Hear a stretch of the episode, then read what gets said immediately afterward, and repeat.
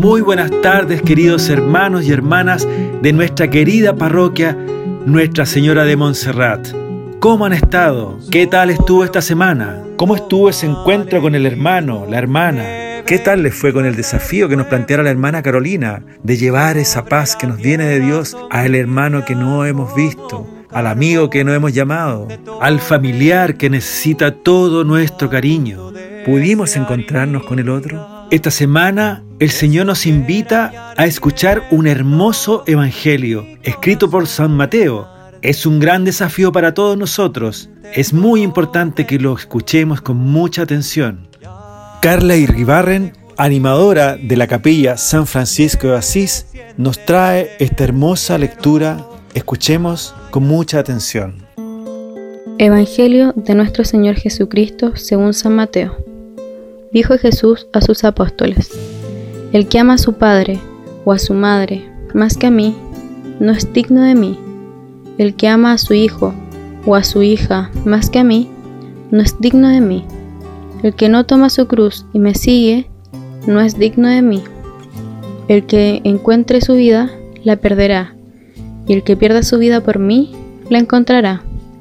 El que los recibe a ustedes, me recibe a mí, y el que me recibe, recibe a aquel que me envió. El que reciba un profeta por ser profeta, tendrá la recompensa de un profeta, y el que reciba un justo por ser justo, tendrá la recompensa de un justo. Les aseguro que cualquiera que dé a beber, aunque solo sea un vaso de agua fresca, a uno de estos pequeños por ser mi discípulo, no quedará sin recompensa. Palabra del Señor.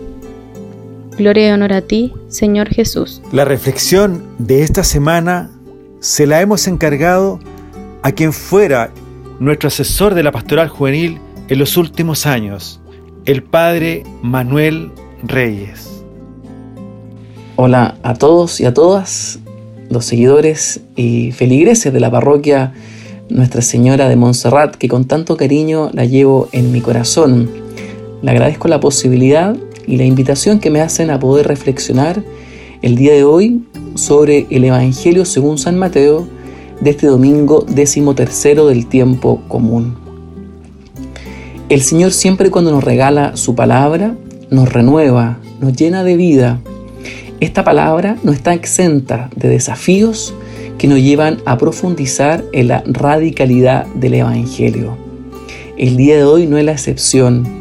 Y el Señor en su palabra nos invita a profundizar en dos dimensiones. Primero, la religión que predicamos.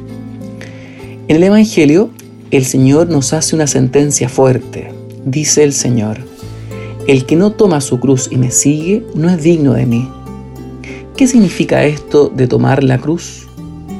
Pienso que una de las grandes complicaciones o tentaciones que podemos tener en este tiempo de renovación eclesial es vivir una religión del bienestar, que sin lugar a dudas será una proyección de lo que estamos acostumbrados a vivir o de lo que quisiéramos vivir.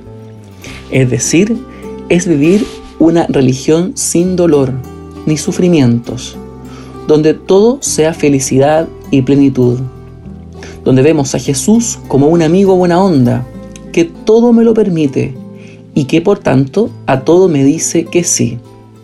En definitiva, es pasar de una religión de la cruz a una religión del Hakuna Matata, recordando el Rey León. Es por eso que esta palabra nos invita a situar en la verdadera realidad cristiana, una realidad que vive la fe, pero la fe no como un paracetamol, que me lo tomo cada vez que algo me duele, sino más bien viene a explicitar que la fe es un nuevo horizonte, donde nos invita a pararme en él y mirar toda la realidad, pero esta realidad con los ojos de Jesús. Esto claramente es abrir los ojos a una verdadera amistad que nos regala el Señor, la cual para que sea una amistad verdadera, tiene que basarse en la sinceridad, en la corrección fraterna, en el amor. Por eso resulta tan importante reflexionar y preguntarse, ¿qué religión predicamos? La segunda es la que hace referencia a la donación. Dice Jesús, el que entrega o pierda su vida por mí la encontrará. En este sentido nos hace reflexionar sobre el sentido del darse o donarse. Darse es la expresión más rica de la humanidad, ya que nos reconocemos que podemos ser un aporte para todos los que nos necesitan. ¿Y qué podemos dar? Lo que nos sobra. Si hoy no tengo nada para dar, ¿qué puedo dar? En este punto es clave la donación, ya que nadie es tan pobre que no pueda dar algo de sí mismo, y especialmente hoy que probablemente la clave de tu donación será tu tiempo compartido con tu familia. En este tiempo tan difícil que estamos viviendo, no me deja de emocionar la gran labor de los voluntarios que se esfuerzan por acompañar y dar vida a tantos enfermos, pobres o sin trabajos, con ollas comunes, servicios a los más necesitados, servicios sanitarios. Muchos de estos voluntarios no son rostros de televisión, menos intelectuales que escriben en los diarios. Son personas que se donan a sí mismos para los demás. Es decir, son aquellos que están dispuestos a perder su vida para encontrarla realmente.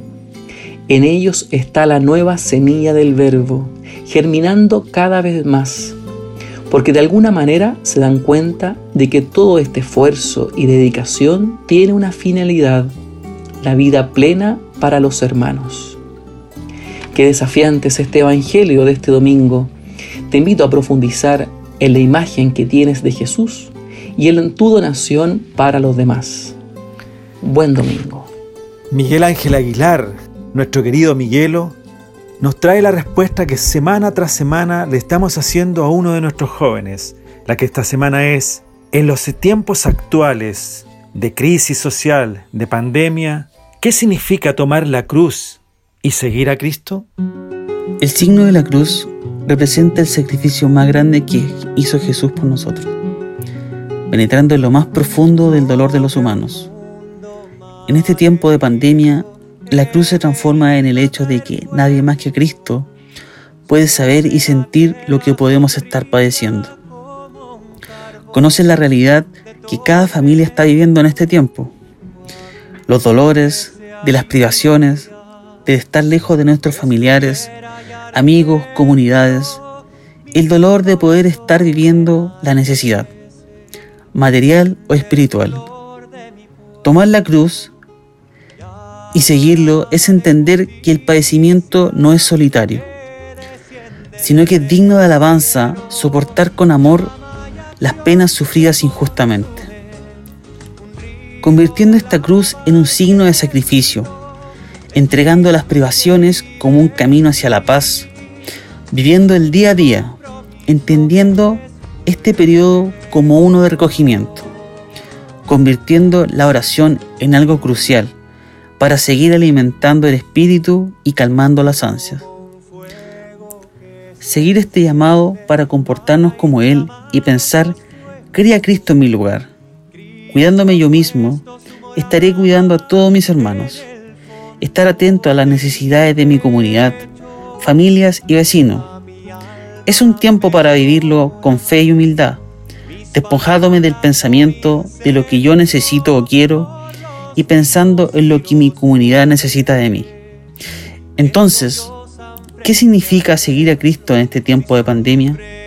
Puede ser imitando acciones que Cristo haría, como multiplicar los alimentos, estar pendiente tanto del hermano que pide y al que no pide también y lo requiere. No entregando lo que me sobra, sino aportando lo que mi hermano realmente necesita. También imitando acciones de cómo sanar enfermos, tomando en cuenta los cuidados que pueden necesitar mis hermanos en sus falencias tanto físicas como espirituales, llamando al que no recibe visitas o estando cerca del que ha estado solo por mucho tiempo, compartiéndole una oración, un saludo a la distancia o simplemente escuchando. Cristo fue luz. Tomar como ejemplo eso y ser un guía de nuestro servicio como cristianos, predicando con el ejemplo en nuestras familias y comunidades, creando espacios para saber cómo estamos viviendo este tiempo, siendo contención y buscando contención de ser necesario. es un tiempo complicado, pero de algo estoy seguro, que si seguimos el ejemplo de cómo Cristo tomó su cruz y caminamos junto a Él, saldremos adelante. Como cada semana, hemos estado compartiendo los frutos del Espíritu Santo y eso nos ha planteado un desafío. La hermana Carolina Madariaga esta semana nos trae uno nuevo. Escuchemos y pongamos mucha atención a lo que nos quiere decir. A todas y todos los que escuchan nuestro podcast, esta semana queremos invitarlos a vivir el fruto de la paciencia como fruto del Espíritu Santo. Esta paciencia que en este tiempo de pandemia se nos hace un poco más escasa, nos cuesta estar en nuestra casa, nos cuesta estar sin ver a las personas que queremos y sin poder estar en la comunidad.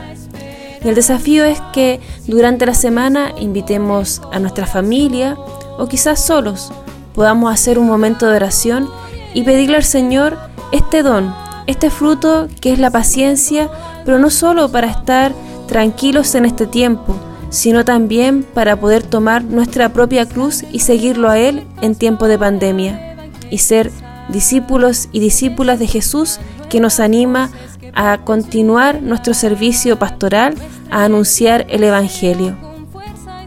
Nuestra esperanza en Cristo Jesús nos lleva cada día a ser testimonio de Él. No aflojemos, sigamos adelante, demos la pelea, vamos al encuentro con el otro. Cuídense mucho, cuiden al otro. Y para despedirnos, queremos dejarles con un hermoso canto a la Virgen María. Se nos acerca la celebración de la Virgen del Carmen y hoy el coro de mediodía de la sede parroquial nos trae este Ave María.